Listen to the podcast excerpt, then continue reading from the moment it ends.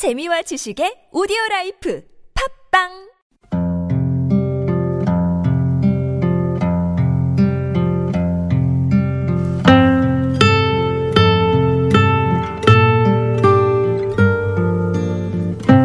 안녕하십니까. 가슴에 담아온 작은 목소리 김영호입니다. 올해 들어 가장 낮은 기온을 기록했던 지난 11월의 어느 날 차가워진 손을 호호 불어가며 연탄 한장한 장을 소중히 쌓아올린 사람들이 있었습니다. 아, 예, 대충 착용하셨으면 그래도 너무 몸이 추워서 굳어 있으니까 몸 좀 풀고 할게요. 네. 목부터 돌릴게요. 시작. 하나, 둘, 셋, 넷, 다섯, 여섯, 일곱, 여덟. 오늘 마침 이번 주부터 상당히 좀 날씨가 쌀쌀해졌는데 아주 연탄 봉사하기 딱 좋은 날씨를, 날짜를 고르셨습니다. 네. 이제 여기는 뭐 종로구 창신동이라는 지역이고요. 오늘 저희가 할 거 다섯 가정에 총 300장씩 총 1,500장 연탄을 나르시게 될 겁니다. 다시 한번 네, 오늘 힘든 일을 하시는 네, 박수. 네. 네. 서울 종로구 창신동에는 도심 한복판이지만 깎아지른 듯한 높은 언덕에 판자로 무허가 건물을 짓고 대여섯 가구가 살아가는 자그마한 동네가 있습니다. 이날 서울의 한 기업체에서 이곳에 연탄 배달 봉사를 나온 건데요. 이곳의 주민들은 매년 겨울이면 연탄을 태워 혹독한 추위를 견디고 계셨습니다. 오늘 이분들에게 연탄을 전달하기 위해 찾아온 단체 따뜻한 한반도 사랑의 연탄 나눔 운동의 장한우리 간사의 얘기입니다. 이제 다섯 가구 사시는데 뭐 대부분 혼자 사시는 분들이 많으시고요. 아까도 방문해봤는데 여기서 뭐 할머니도 계시고요. 할아버지도 계시고 대부분 노인 가정이 많습니다.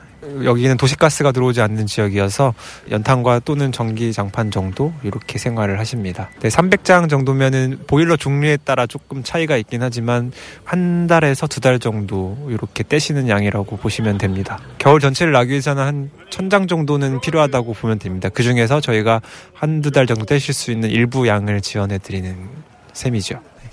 자, 이제 본격적으로 연탄 배달이 시작되는데요. 오늘 일일 연탄 배달꾼이 된 직원들을 따라가 봅니다.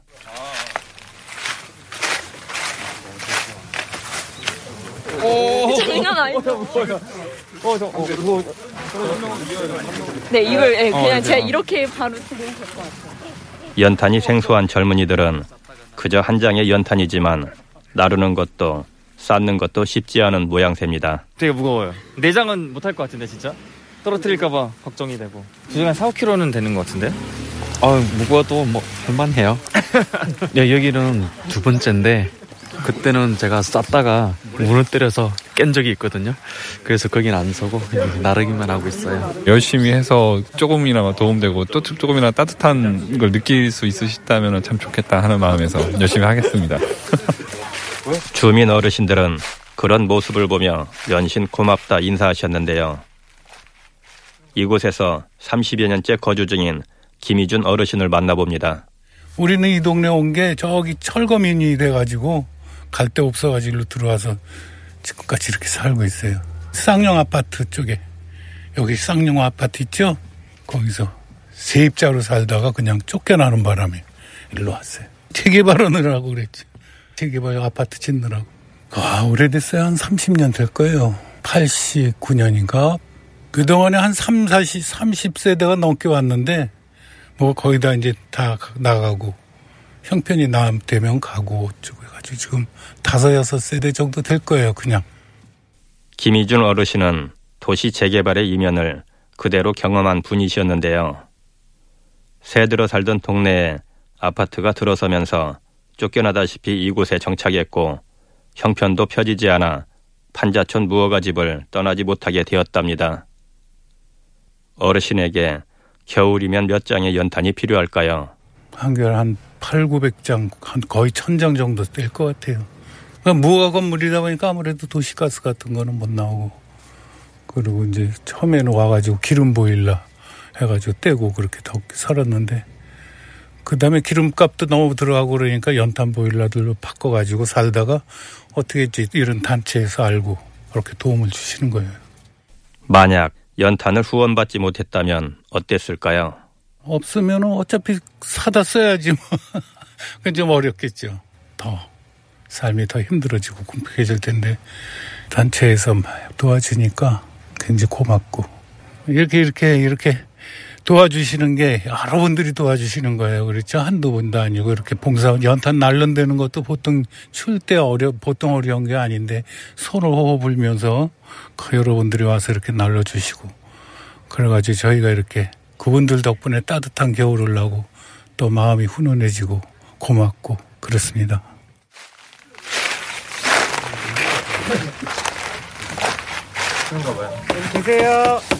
또 다른 주민 박근욱 어르신은 구순이 넘으신 어머님과 함께 생활하고 계셨는데요. 추워요 바람 불고. 그러니까 연탄이 한두 장 갖고 떼면은 추워. 이게 이게 다 판넬이 이런 게 그 의지를 못 해갖고 그냥 날로 놓고 이렇게 연탄을 많이 떼야 되니까. 저기도 부엌에 저 할머니가 지금 주무시고 있거든. 노인네 90 내일 모레 100세. 저 노인네가 약 내일 모레 100세인데 아휴 언제까지 이런지 그래요. 그러니까 저 노인네가 30년 동안 여기서 살았잖아요. 그런데 이제는 연세가 많으니까 이제 거덩이 넘어져갖고 불편해갖고 꼼짝도 못하고 지금 전 누워갖고 저리 있어요. 그래갖고 내가 도우고 있는데 이분들 역시 연탄 한 장의 후원이 소중하기만 합니다. 그럼요. 고맙죠. 고맙죠. 없으면 진짜 막막하지. 돈 뭐 돈이 한 푼 있나 없잖아요. 그러니까 고맙죠. 남의 진짜 애지중지하게 기른 자식인데 이렇게 봉사한다고 고맙잖아요.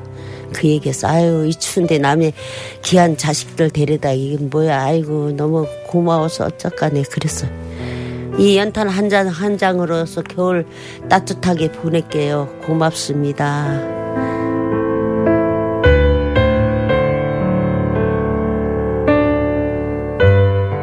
이제는 구멍 송송 뚫린 연탄을 집게로 집어 연탄 보일러나 난로에 교체하던 모습도 추억으로만 남은 분들이 대부분이지요. 하지만 오늘 만난 이웃들처럼 여전히 연탄 한 장의 후원이 간절한 분들이 있습니다. 이런 이웃들이 우리 주변에 아직 많이 있을까요? 따뜻한 한반도 사랑의 연탄 나눔 운동 원기준 사무총장의 얘기입니다. 연탄 사용 가구만 하면 한 15만 가구 정도. 어, 서울에는 3,500가구 정도 지금 추산을 하고 있고요. 해마다 조금씩 줄어들고는 있습니다. 공장에서 지금 나오는 공장도 가격은 정부 고시 가격인데 453원이고요. 어, 여기에 이제 배달 비용이라든지 뭐 이런 것까지 해서 550원, 600원, 뭐 1000원까지도 받습니다. 근데 이 겨울에 우리가 석유라든지 또는 가스 보일러도 뭐 10월 되면 벌써 연, 보일러 돌리잖아요. 연탄 떼시는 분들이 되게 나이 드신 분들이 많아서 일찌감치 연탄을 떼시고요. 또 봄 늦게까지도 연탄을 떼십니다. 그래서 사실은 우리가 생각했던 것보다는 훨씬 더 초겨울부터 늦봄까지 연탄을 떼신다고 봤을 때 한 집당 보통 1000장에서 어, 많으면 1500장까지도 떼신 거죠. 1500장 정도면 100만 원 정도 가까이 드는 거죠. 근데 이제 석유를 떼는 거나 가스로 떼는 것보다는 아직은 훨씬 싸니까 저소득층들이 다른 대체 연료를 떼기보다는 불편하지만 연탄을 떼시는 거죠. 한 장에 보통 600원 안팎이면 살 수 있는 연탄. 현재 사용되고 있는 난방 에너지 중 가장 값싼 원료이지만 연탄을 난방으로 이용하는 분들에게는 이마저도 큰 금액으로 느껴진다고 하는데요. 전체 소득의 에너지 비용이 훨씬 많은 사람. 그러니까 소득이 그만큼 적은데 기본적으로 떼야 될 에너지 비용은 난방 에너지 비용은 있어야 되니까 그게 이제 상대적으로 부담이 되는 거죠. 그래서 어 우리가 말하기에는 겨울에 어쨌든 춥게 살아가는 분들 이런 분들이 이제 에너지 빈곤층이라고 보는데 꼭 연탄 사용 가구만 에너지 빈곤층이라고 할 수는 없어요. 그러나 이제 우리가 사회 통념상 연탄을 뗄 정도면 에너지 비용이 부담이 돼서 연탄을 뗄 수밖에 없는 그런 분들이니까 연탄 떼는 분들은 에너지 빈곤층의 상징처럼 돼 있죠. 그 연탄이 일반인들이 보기에는 굉장히 싸잖아요. 근데 그분들에게는 그 연탄조차도 그 싼 연탄도 여전히 자기 먹고 사는 것도 참 힘든데 겨울 되면 이제 제일 걱정이 연탄을 그래도 자기가 몇백 장 산다 그러면 벌써 10만 원, 20만 원 들잖아요. 그러니까 그것이 굉장히 큰 부담인 거죠. 정부는 연탄의 탄소 배출을 이유로 연탄을 억제하는 정책을 펴고 있고요. 때문에 매년 연탄 가격도 오르고 있습니다. 그럼에도 연탄이 지니는 상징성 때문인지 요즘 서울 지역만큼은 기업체의 기부 등으로 연탄 후원이 끊이지 않는다고 하는데요. 하지만 이분들을 더 힘들게 하는 게 있답니다. 정작 그분들은 이제 연탄보다도 정말 외롭고 쓸쓸한 거죠. 그게 더 안쓰럽죠. 네. 그래서 어느 동네 가면 연탄이 막 차고 넘쳐요. 막 이제 봉사하기 좋고 뭐 그림 나오고 막 이렇게 사실 이제 폼 내기 좋아하는 그런 그런 그림이 나오는 지역은 연탄이 막 차고 넘치거든요. 그래서 사실은 이제 뭐 연탄이 뭐 부족해서 뭐 이런 거보다는 그 살아가시는 분들이 굉장히 이제 자식으로부터 버림받기도 하고 인생에 있어서 굉장히 실패와 어떤 스리쓴 맛들을 많이 보신 분들이잖아요. 그러니까 삶에 대한 회의라 이런 것들이 굉장히 회한들이 있으셔요. 그래서 그 내면에 굉장히 그런 쓸쓸함, 삶에 대한 어떤 고달픔 이런 것들이 이제 배어 있죠. 이게 연탄 하나만 없어서 불행한 것이 아니라 이제 오죽하면 연탄이 없겠어요. 근데 여러 가지로 부족하고 여러 가지로 이제 힘드신 거죠. 그래서 사실은 우리 젊은 봉사자들이 이제 많이 가서 막자 재롱도 떨고 이제 할 때 어떤 에너지를 받는 것 같아요. 연탄도 고맙지만 좋은 뜻으로 와서 따뜻한 마음을 함께 하는 것에 굉장히 고마워하시고 표정이 밝아지시죠. 자, 선생님들 추운 날씨에 고생 많으셨습니다. 다 같이 예, 박수 한번 예, 치고 예, 마치겠습니다. 연탄 배달 봉사가 드디어 끝났습니다. 예, 하여간 우리 저희가 짧은 시간이었지만 이렇게 누군가를 위해서 땀 흘리 땀은 안 났죠? 네. 네. 네. 이렇게 우리 사회에 이렇게 좋은 기운이 더 멀리 멀리 퍼져서 우리 사회가 조금 따뜻한 사회가 되었으면 좋겠고요. 잠깐이었지만 요 봉사의 그 나눔의 시간 잘 기억하시고 항상 자기 삶의 자리에서도 따뜻한 사회를 위해서 함께 어, 만들어가는 일을 좀 생각해 주시고 참여해 주시면 감사하겠습니다. 어 커피가 왔네요. 아, 네. 네, 따뜻하겠다. 몇 명인가 모르겠네. 더 탈게요. 자, 한 개씩 드세요. 꽁꽁 언 손에 전해진 따뜻한 믹스 커피 한 잔. 어르신이 감사의 마음을 담은 그 맛은 어떨까요? 달콤합니다. 뭔가 그 봉사를 했다는 의미가 담겨져 있으니까 조금 더 달콤한 느낌이 드는 것 같고요. 네. 다음에 또 기회가 있으면 또 참여하도록 하겠습니다. 정말 꿀맛인데요. 너무 좋아요. 봉사를 하고 나서 거기 또 할머니께서 이렇게 커피를 주시니까 마음이 또 따뜻해지는 것 같아요. 저는 부산에서 살 때 이런 걸 많이 봐서 뭐 별로 그렇게 낯설진 않은데 그래도 아직 여기가 서울 한 중간인데 서울 중간에 이런 데가 아직 남아 있고 연탄으로 하루를 이제 이렇게 사시는 분들이 많다는 게 조금 놀랍긴 한데 이번 정부에서도 이런 걸 좀 잘 챙겨서 더 좋은 환경에서 나이 많은 분들이 겨울 보낼 수 있게 지원이 됐으면 좋겠습니다. 아예 어르신들 저희가 별 큰 도움은 아니지만 잠깐씩 시간을 내서 이렇게 도와드릴 수 있다는 게 어떻게 보면 좀 저희한테 이런 봉사의 의미를 깨닫게 해주신 의미가 돼주셔서 감사하고 또 한겨울 작지만 연탄으로 따뜻하게 겨울 보내시고 건강하셨으면 좋겠습니다.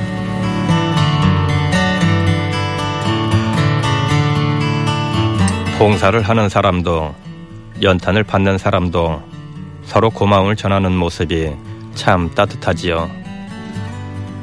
우리 주위를 둘러보면 아직도 연탄 한 장이 소중한 이웃이 있습니다. 부디 이분들이 주변의 관심과 사랑으로 따뜻한 연말과 겨울을 보내실 수 있으면 좋겠습니다. 더불어 자기 몸을 태워 주위를 따뜻하게 해주는 연탄처럼 온정이 넘치는 그런 우리 사회가 되길 소망합니다. 가슴에 담아온 작은 목소리, 여든 다섯 번째 이야기, 연탄 한 장, 그 안에 담긴 마음의 온기. 지금까지 구성의 조승엽, 연출의 권수림, 저는 김영호였습니다.